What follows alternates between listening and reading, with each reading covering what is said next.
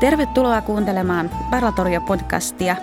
Parlatoriohan on Suomen Rooman instituutin oma podcast, jossa menneisyys ja nykyaika juttelee keskenään. Minä olen Elina Pyy, instituutin tutkijalehtori, ja keskustelen täällä joka kerta jonkun instituutin piiriin kuuluvan asiantuntijan kanssa antiikin, keskiajan, nykypäivän eroista ja yhteyksistä. Tänään ollaan keskiajalla. Mulla on täällä studiossa mun kanssa Miikka Tamminen, filosofian tohtori, keskiajan tutkija Tampereen yliopistosta.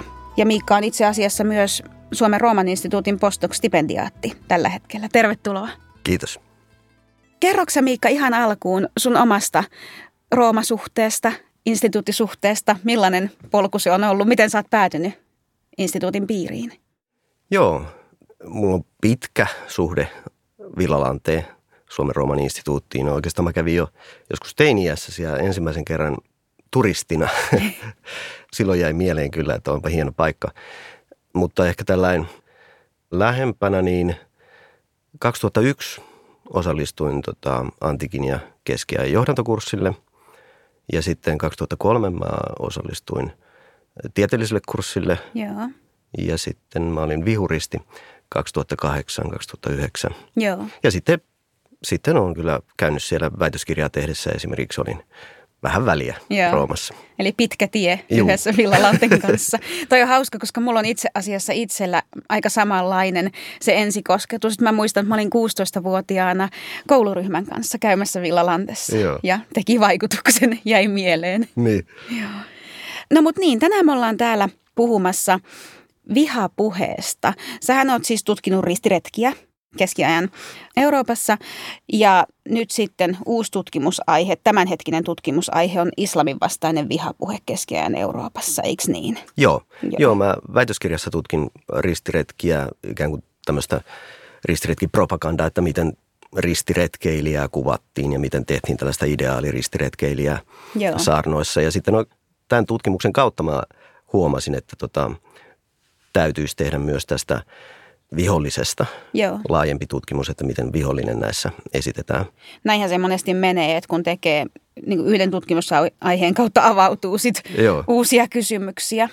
Ja nämä on tosi kiinnostavia kysymyksiä. Kun mä luin tuota sun tutkimussuunnitelmaa, niin äkkiseltään tulee siis mieleen, että islamin vastainen vihapuhe, tämähän on aika ajankohtainen aihe, mutta sitten taas tietenkin, kun voiko näin sanoa, kun puhutaan historian tutkimuksesta, että semmoinen äkkiseltään ajankohtaiselta tuntuva aihehan saattaa olla jotain aivan muuta siinä Joo. omassa kontekstissaan. Et miten sä itse määrittelet tätä termiä, että voiko No niitä joo. verrata?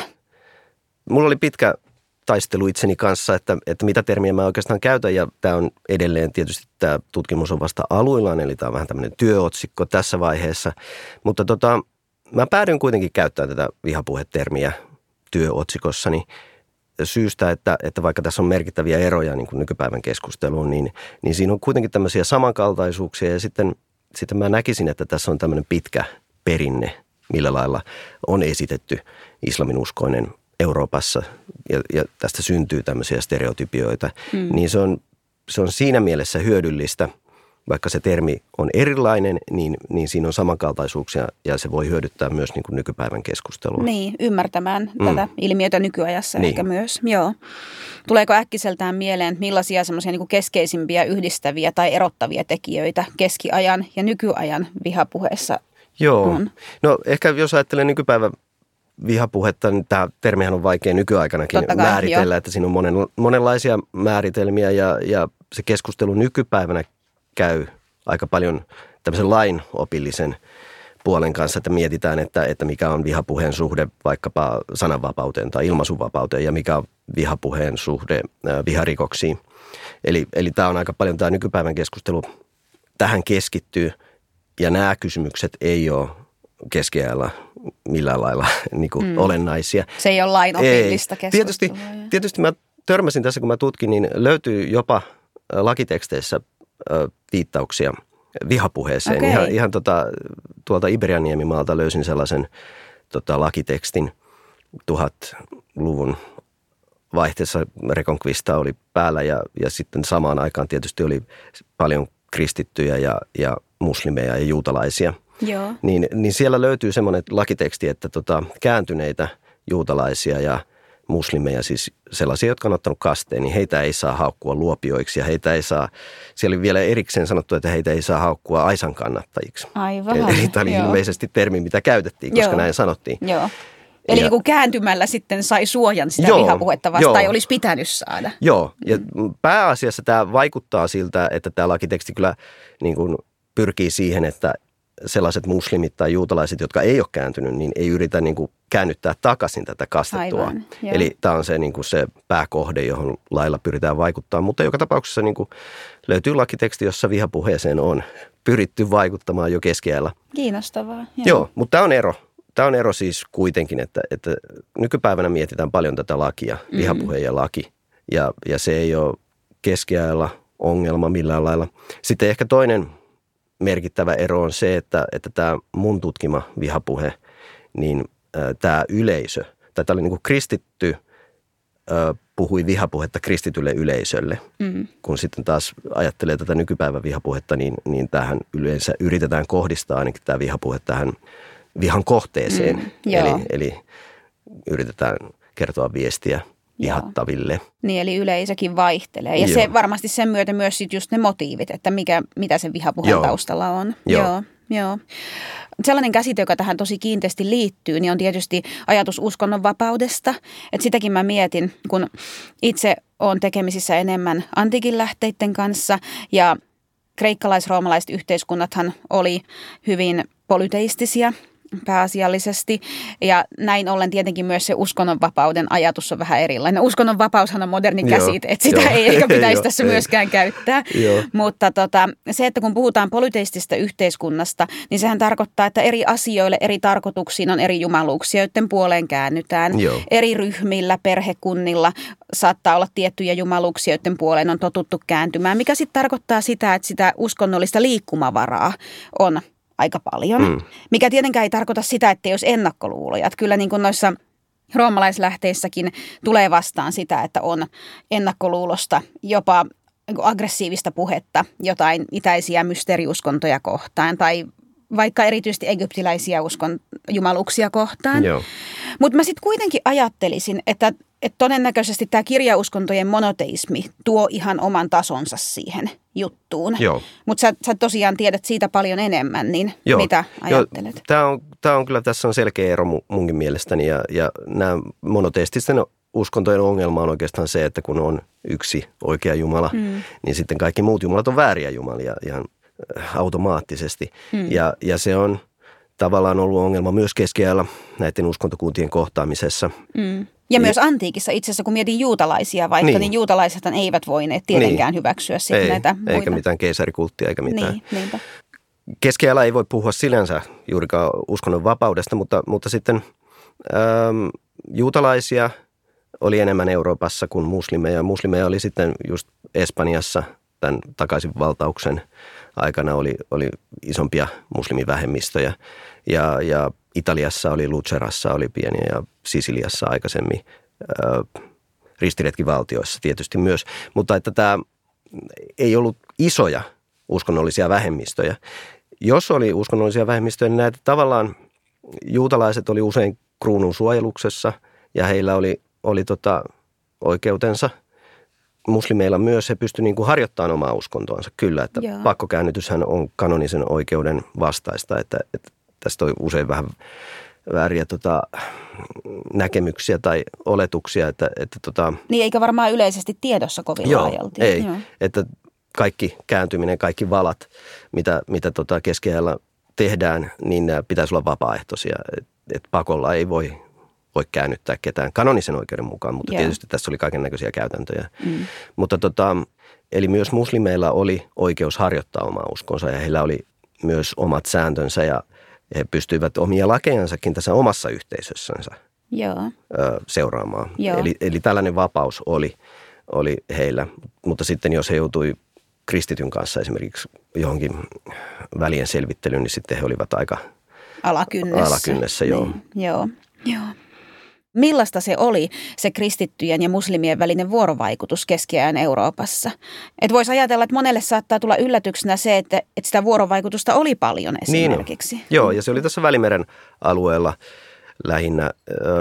Reconquista on huono sana, sitä ei ehkä pitäisi käyttää ollenkaan. Tota, sehän on tämmöinen vähän propagandistinen sana, jossa jotain Aha. uudelleen vallataan niin. mukamas, vaikka voidaan ajatella myös niin, että muslimit oli 400 vuotta siellä olleet jo kuka siellä uudelleen valtaa mitäkin, oliko se ollut näillä aiemmin.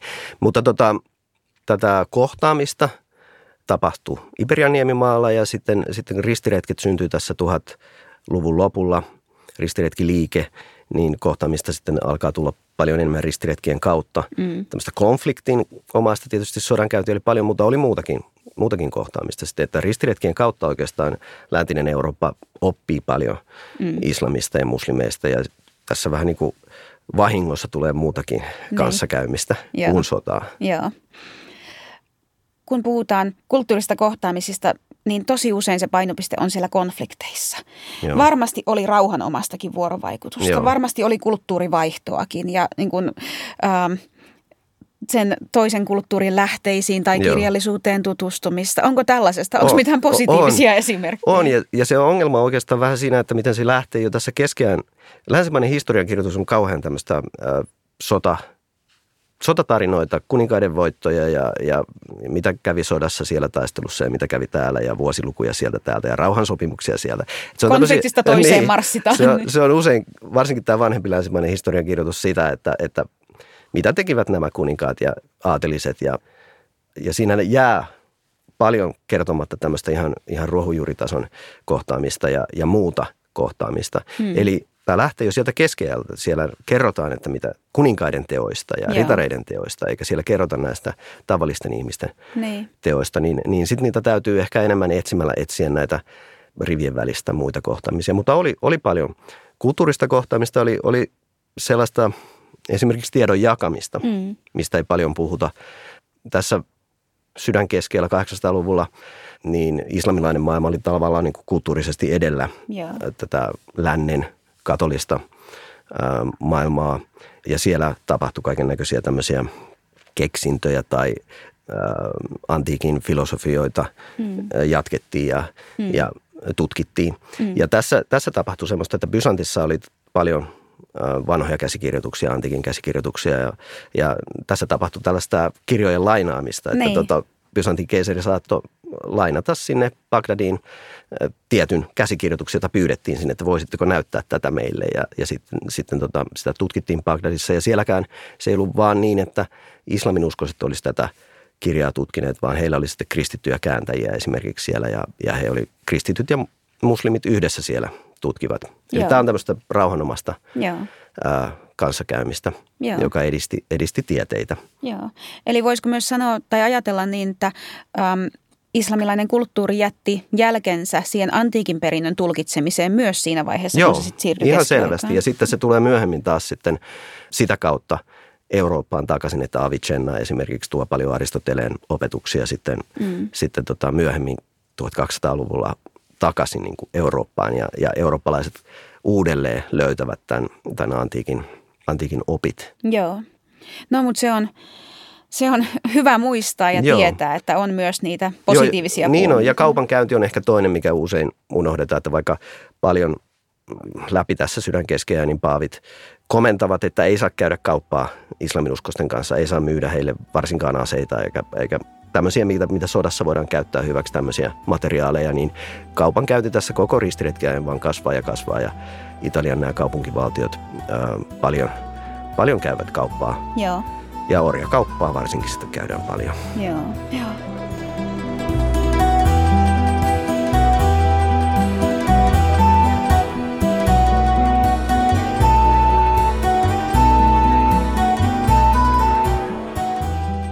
Kun vihapuhehan usein perustuu stereotyypeille hyvin voimakkaasti ennakkoluuloille, niin miten paljon, nyt kun tästä vuorovaikutusta puhuttiin, keskiajan Euroopan kristityt ylipäätään tiesi islamin uskosta ja siitä, että mitä siihen oikeasti liittyy. Joo. Ja kuinka paljon oltiin niiden ennakkoluulojen varassa? Joo, paljon ollaan ja, ja tässä tota, ristiretkien kautta kristityt oppi paljon.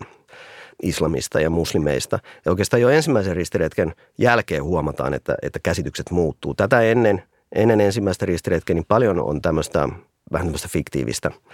Ajatellaan, että muslimit on esimerkiksi kuvainpalvojia, heillä on epäjumalia, Joo. että tota, he ovat pakanoita. Ja, ja tämä pakanuus, mikä löydetään, niin se on tämä vanha roomalainen, niin. roomalainen pakana, mikä sieltä löytyy. Ja, ja usein toistetaan, että muslimeilla on näitä roomalaisia jumalia, Jupiter on ja Mars on ja Apollo.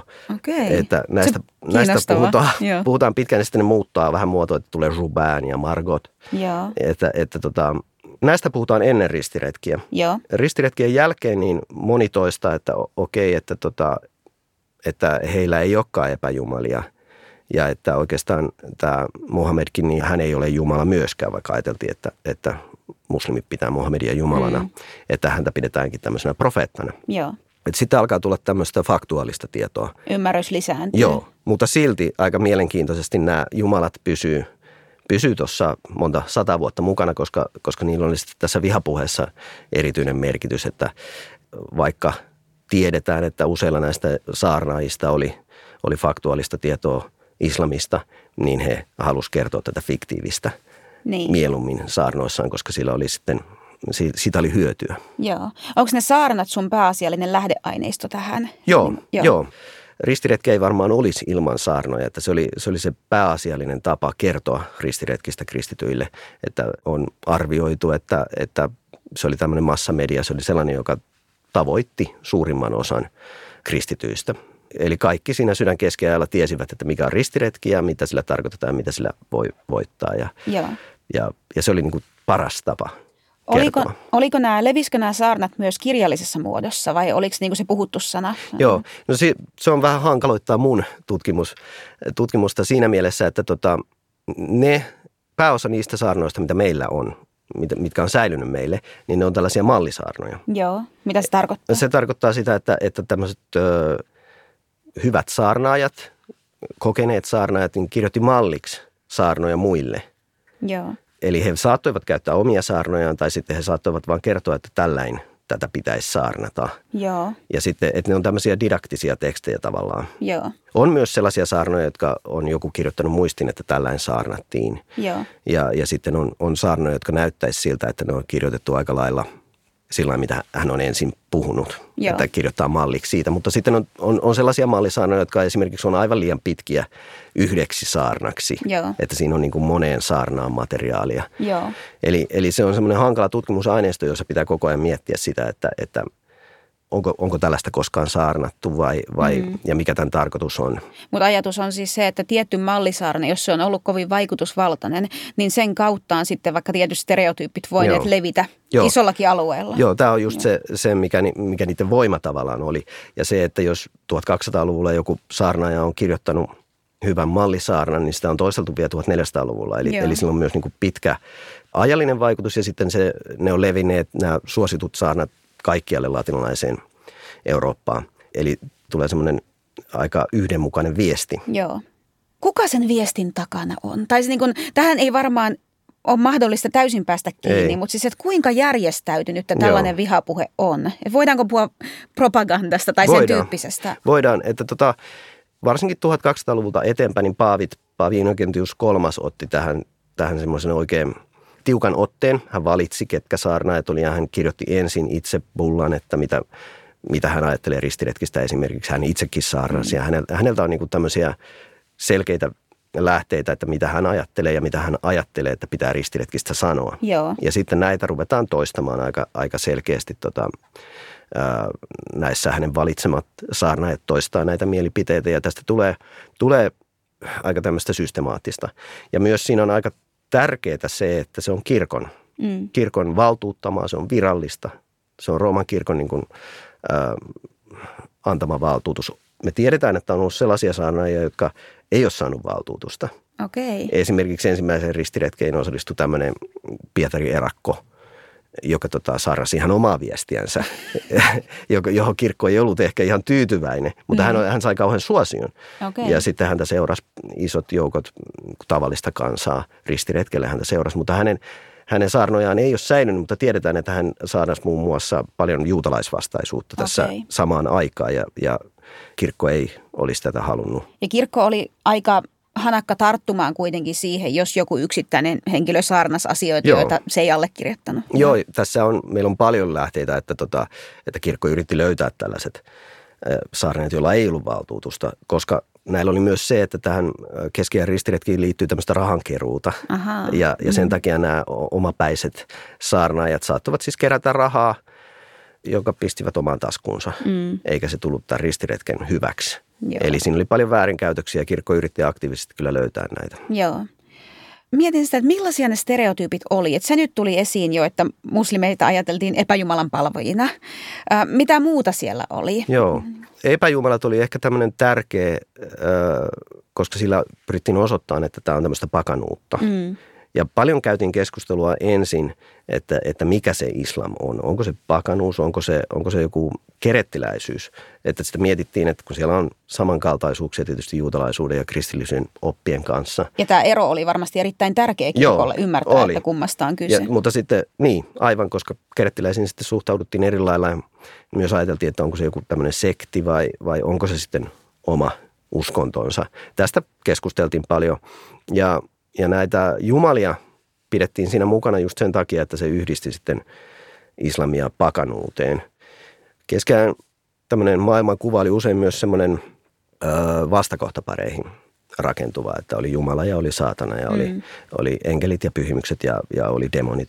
Hyvin dualistinen. Niin, mm. niin tässäkin haettiin vähän sellaista, että tota, esimerkiksi kristin uskossa, kun on kolminaisuusoppi, niin sitten näistä rakennettiin näistä islamin – epäjumalista, tämmöinen mm. epäpyhä kolminaisuus. Että siinä oli Tervagant ja Apollo ja Makhometi, eli Muhammed. Et, et, siis hetkinen Apollo? Joo, Apollo oli yksi. Kuinkas näin? no se on, se on just, että kun oli tuntematon vihollinen alkuun, niin sitten yritettiin miettiä, että mitä näillä on. Ja sitten on roomalaisten Äh, niin kuin vanhoja jumalia etsitään ja sitten todetaan, että okei, niillä on varmaan tämä Apollo. Tämä Eli kun yritetään ymmärtää niistä lähtökohdista, miten on totuttu ää, muita vieraita ja uskontoja. Etsitään vanhoja viholliskuvia Joo. ja löydetään niitä. Joo. Ja sitten tosiaan uskottiin, että, että moskeijoissa sitten palvottiin näitä kuvia, että sieltä löytyisi pronssisia tai, tai puisia, jotain kuvia, mitä kuvain palvotaan. Mitä ne kaksi muuta oli? Tervagant ja, ja Makhometi, eli, eli Muhammed. Muhammed. Joo, mm. okei. Okay. Että tota, tämä oli tämmöinen vastakohta ja sillä pyrittiin osoittamaan se, että, että kristinusko on tietysti pyhä, oikea usko ja, ja sitten tämä, tämä tota, islam on tämmöinen epäpyhä Joo, uskonto. Jo. Mutta tota, oli paljon muitakin, muitakin tämmöisiä stereotypioita ja osa on sellaisia vihapuheen näitä viestejä tai muotoja, mitä edelleen niin kuin tavallaan toistetaan. Tämä oli se yksi syy, miksi mä halusin pitää vihapuhe-termin tässä mukana, koska voidaan löytää tämmöiset pitkät perinteet, että siellä toistetaan esimerkiksi että islam on tämmöinen väkivallan okay. uskonto, mitä esimerkiksi edelleen löytyy jostain keskustelupalstoilla. Niin, niin. Tätä toistetaan. Ja sitten toisaalta, että islam on tämmöinen äh, himon uskonto, Joo. lihallinen uskonto. Niin nämä, nämä on tämmöisiä, äh, mitä paljon, paljon toistetaan. Ne esiintyy siellä siis keskiajan lähteessä? Joo, Joo, okay. Joo. eli tieto kasvaa islamista, niin, niin sieltä sitten poimitaan islamin syntyhistoriasta sille sellaisia tietoja tai mm. Koranista sellaisia tietoja, mitkä oletettavasti on hyödyllisiä tässä, tässä ristiretkisaarnaamisessa tai vihan lietsomisessa. Joo. Ja yksi, yksi, mitä paljon toistetaan, että tämä on tämmöinen julma, väkivaltainen uskonto, että se on miekalla syntynyt ja miekkaan se sitten myös kuolee. Joo mikä on tietenkin tässä kontekstissa hieman Joo. ironista. niin, eikä? se on jo, että ei tässä kauhean pasifistisesti kristitytkään ollut liikkeellä. Niin, niin. Joo.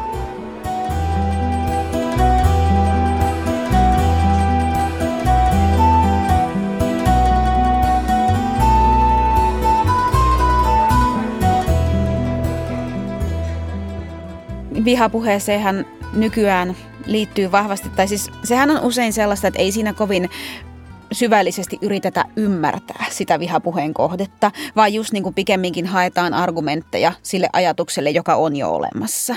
Niin sen takia mielestäni oli kiinnostavaa toi just tämä kysymys siitä, että että yrittikö ne keskiajan kristityt ymmärtää sitä islamia. Selkeästi yrittivät jollain tapaa, äh, mutta sitten taas niissä saarnoissa, kun sitä vihapuhetta tehdään, niin siellä kuulostaa siltä, että ne stereotyypit vallitsi. Joo, ja, joo.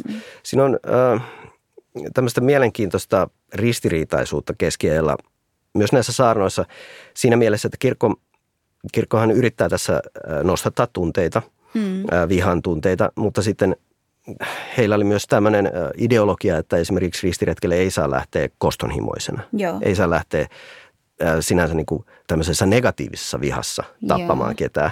Ja se, siinä on, on, on tämmöistä hienoa tasapainottelua, että miten sitten saadaan vihan tunteita, jotka on, on, on oikeanlaisia. Onko sellainen pyhän vihan ajatus? No se on juuri tämmöistä, että se, se mitä ristiretkeli ja kristitty saa tunteen, niin se on tämmöistä äärimmäistä Jumalan rakkautta oikeastaan. Mm. Se on tämmöistä intohimoista Jumalan rakkautta ja siinä vihaan lähestyvä tunne onkin tota, intohimosta Jumalan rakkautta. Että Jumalan puolesta mennään sinne tekemään tekoja, Joo. sotimaan, eikä sen takia, että vihattaisiin. On todella monimutkainen on. tämä ideologinen rakennelma siellä taustalla. Joo, ja siinä ei aina onnistuttu Joo. sitten, että, että se yleisö, joka tätä viestiä otti, niin ei pystynyt tietystikään tämmöiseen hienoon filosofiseen mm. tasapainotteluun ja, ja sitten viha ei aina myös kohdistunut siihen, kenestä puhuttiin, että keskiajalla on paljon näitä ristiretkiin liittyviä juutalaisvainoja esimerkiksi, mm. että vaikka, vaikka saarnataan muslimeja vastaan, niin sitten sen vihan kohteeksi joutuu juutalaiset. Tota mun pitikin itse asiassa kysyä, että kun me puhutaan nyt nimenomaan vihapuheesta, joka kohdistuu muslimeihin ja islamiin,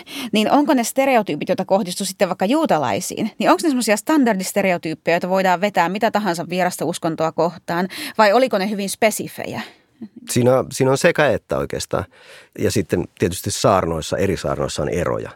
Että tota, joissain on hyvin yksityiskohtaista tietoa islamista mm. ja sitten rakennetaan t- tätä kautta, niin vaikka tiedetään islamin käsityksiä paratiisista tai avioliittosopimuksista tai kaikista, ja näitä voidaan sitten käsitellä ja, ja selittää, että mik, miksi ne on väärin ja miksi, miksi pitää lähteä ristiretkelle tällaisia vastaan. Mutta sitten äh, ehkä valtaosa kuitenkin näistä saarnoista on sellaisia, että siellä vaan tehdään ero vääräuskoisen ja oikeauskoisen. Mm.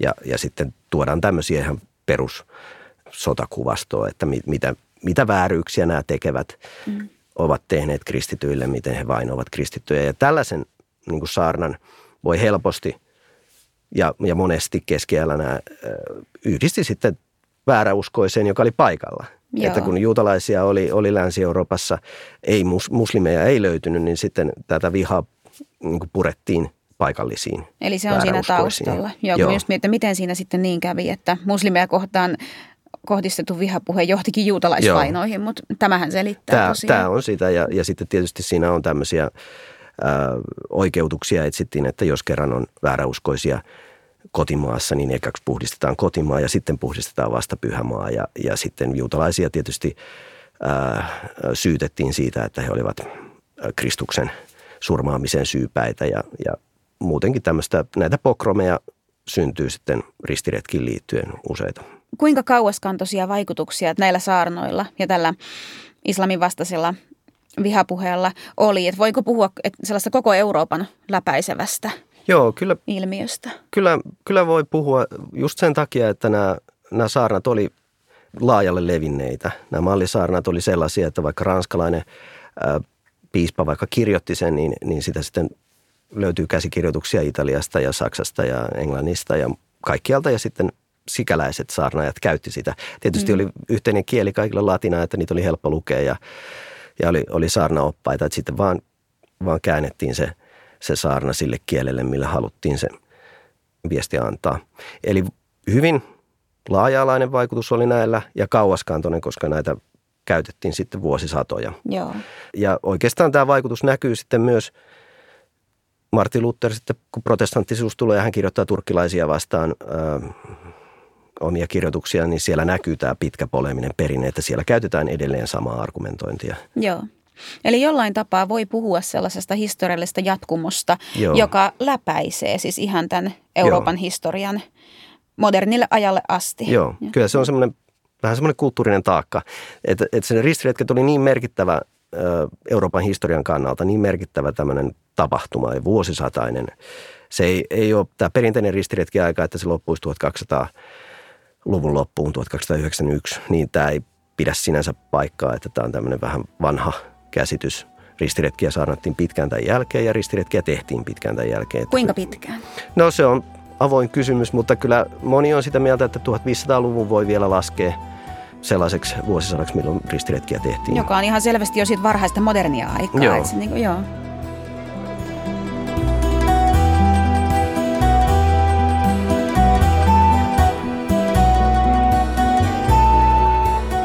Entäs sitten se toinen puoli? Et onko meillä mitään tietoa siitä, että oliko vastaavaa vihapuhetta sitten siellä islamilaisella puolella, Joo. puolella, muslimien puolella? Joo, mä, mä en ole tämän asiantuntija tämän puolen, mutta tiedän, että oli. Ja, ja tiedän, että se oli aika samankaltaista. Mikä on Ja- kiinnostavaa niin. jo itsessään. Joo, ja sen takia se, äh, tiedän sen siitä, että, että se näkyy näissä, taas näissä ristiretkisaarnoissa se näkyy. Eli, eli esimerkiksi kun puhutaan näistä epäjumalista, niin siinä on myös tämmöinen puolustuksellinen puoli. Eli tiedetään, että muslimit väittivät, että, että kristityt ovat oikeastaan tämmöisiä, heillä on monia jumalia. Mm. Ja se tulee just tästä, että on tämä Onko kolminais- kolminaisuusoppi. Joo. Joo. Niin sen takia siellä näkyy sitten, siellä on tämmöisiä kommentteja, että islamin uskoiset eivät ymmärrä kolminaisuusoppia, koska he ovat niin lihallisia, että he, ei pysty, he eivät pysty ymmärtämään, että on Jumala ja sitten on kuitenkin pyhä henki ja sitten on, on vielä Kristuskin. Mm. Eli, eli se tulee tällä vähän käänteisesti, sitä yritetään puolustaa sitä kristinuskon oppia ja, ja siellä sivulausessa sanotaan, että tätä ei muslimit ymmärrä. Joo. Elikä Tästä me nähdään. tästä nähdään, että, että sitä, sitä käytetään sitten taas toisinpäin. Se on myös kiinnostava juttu. Ja varsinkin se, että jos ne stereotypiat on yllättävän samanlaisia Joo. kummallakin puolella. Samalla lailla sitten tietysti kun ristiretkeläiset hyökkäävät, niin heitä pidetään hyökkäävinä, aggressiivisina, väkivaltaisina islamilaisessa maailmassa. Ehkä se on jotenkin helpompaa vielä siellä ymmärtää Niin. se, koska, koska ristiretkeläiset sinne, sinne todellakin tulevat hyökkääjinä. Eli, eli tämä viholliskuva on tavallaan sama. Mm. Tuntuu, että on aihe, joka on yhtä aikaa hyvin kaukana, siis ajallisesti, ja sitten hyvin lähellä, just sen takia, että se on osa meidänkin kulttuuria, Joo. tätä aikaa, yhteiskuntaa. Oletko sä kokenut tätä missään vaiheessa vaikeaksi tai ristiriitaiseksi asiaksi? Et millaisia haasteita se on aiheuttanut? Kyllä se, kyllä se on vaikea aihe. Mä oon kursseja opettanut yliopistossa kanssa tästä ja tota, kyllä siellä vähän pitää olla kieli keskellä suuta, että mitä sanoo. Varsinkin kun puhuu uskonnoista. Siinä, Niin. siinä jo alun alkaen ollaan vähän sellaisella alueella, että, että tämä on niin kuin herkkä aihe joillekin. Ja mä oon yrittänyt pitää sen selvänä, että, että mulla lähestymistapa on historiatieteellinen. Mä tutkin historiaa, en uskontoa ja mulla ei ole mitään näkökulmaa uskontoon mm. sinänsä. Myöskin se, että kun sä puhut islamista ja sä puhut kristinuskosta, niin sä, sä puhut niistä siinä Joo, historiallisessa kyllä. kontekstissa, et siitä, mitä islam ja kristinusko on nykyään. En. Enkä puhu nykyisestäkään vihapuheesta, niin sinänsä se ongelma ei ollut niin iso mulle, koska tässä on tämä ajallinen etäisyys on niin suuri mun mielestä, että tota, mä itse en ole, en ole joutunut minkään vihapuheen kohteeksi Joo. just ehkä tästä syystä. Joo. Mutta- Ei ole tullut sellaista negatiivista palautetta. No kritiikkiä on kyllä siis sinänsä, että ää, jostain haastattelusta, lehtihaastattelusta tai muusta on, on, on jotain kritiikkiä. Ehkä tässä tulee just se, että tässä on vähän semmoinen eri aiheista puhumisen mahdollisuus. Että se kritiikki, mitä mä oon saanut, niin on, on ollut siitä, että, että no onhan islam väkivallan uskonto tai jotain tämmöistä. Niin. Mä en tietysti kiistä mitään, enkä toisaalta todistakaan mitään, että tämä uskonto on jotain. Niin, eihän se ole sun ei, tutkimuksesi Ei, se ei ole, vaan mä tutkin, että mitä on sanottu tai mitä on käytetty. Ja tietysti jos ajatellaan, ajatellaan tällaisia väkivallan tai sotia, että uskontoja on käytetty, kaikkia uskontoja oikeastaan on käytetty tässä sodankäynnissä aina niin kuin Aina. mukana ja, ja näitä on hyödynnetty, että, että sellaista uskontoa ei oikeastaan olekaan. Ja se, mihin, mihin tämä usein menee, että kumpi oli väkivaltaisempi uskonto, mm. kristinusko vai islam, nämä ei ole kauhean hyviä kysymyksiä. Ei- ei- Ei- Eikä tutkijalle mitenkään kovin hyödyllisiä. Ei, ei niitä, ei, niitä mä en tutki. Julkaiseksä tästä mahdollisesti myös suomen kielellä jotain? Vai onko tämä niin kansainvälinen täysin? No tota, ajatus olisi tehdä kansainvälinen monografia tästä, mutta myös koko ajan sitten suomenkielisiä useampia artikkeleita. Näin mä oon- suunnitellut, koska tässä on vähän tutkijana semmoinen hankala tilanne, että, että kaiken, kaiken tutkimuksen pitäisi olla kansainvälistä, että keskustelisi kansainvälisten tutkijoiden kanssa näistä kansainvälisistä lähteistä, mutta sitten, sitten se on vähän, mä oon kokenut se vähän tylyksi, että suomalaiset instituutit vaikka rahoittaa, mutta suomalaiset eivät itse saa sitä tietoa kovinkaan helposti. Mm. Niin sitten on pitänyt tärkeänä sitä, että pitäisi sitten myös suomenkielisiä artikkeleita tai kirjoja tehdä. Näin se on. Ja siis kysyin sen takia, koska just varsinkin tällaisen aiheen yhteydessä, jossa niin kuin näkyy niitä pitkiä historiallisia jatkumoja, niin ajattelisi, että se saattaa oikeasti auttaa Joo. ihmisiä ymmärtämään jotain myös meidän nykykulttuurista ja ilmiöistä tässä nykykulttuurissa, että jos ymmärtää niitä taustoja. Niin, niin mäkin olen ajatellut, että se voi auttaa semmoisen vähän kriittiseen näkökulmaan, että, että mistäköhän tämä minun vaikka oletukseni tulee, tai mistä tämä mun ajatus tulee, että, että siellä saattaa olla pitkä, pitkä perinne, Niinpä. miten länsimaissa on toistettu tiettyä asiaa Niinpä. taustalla.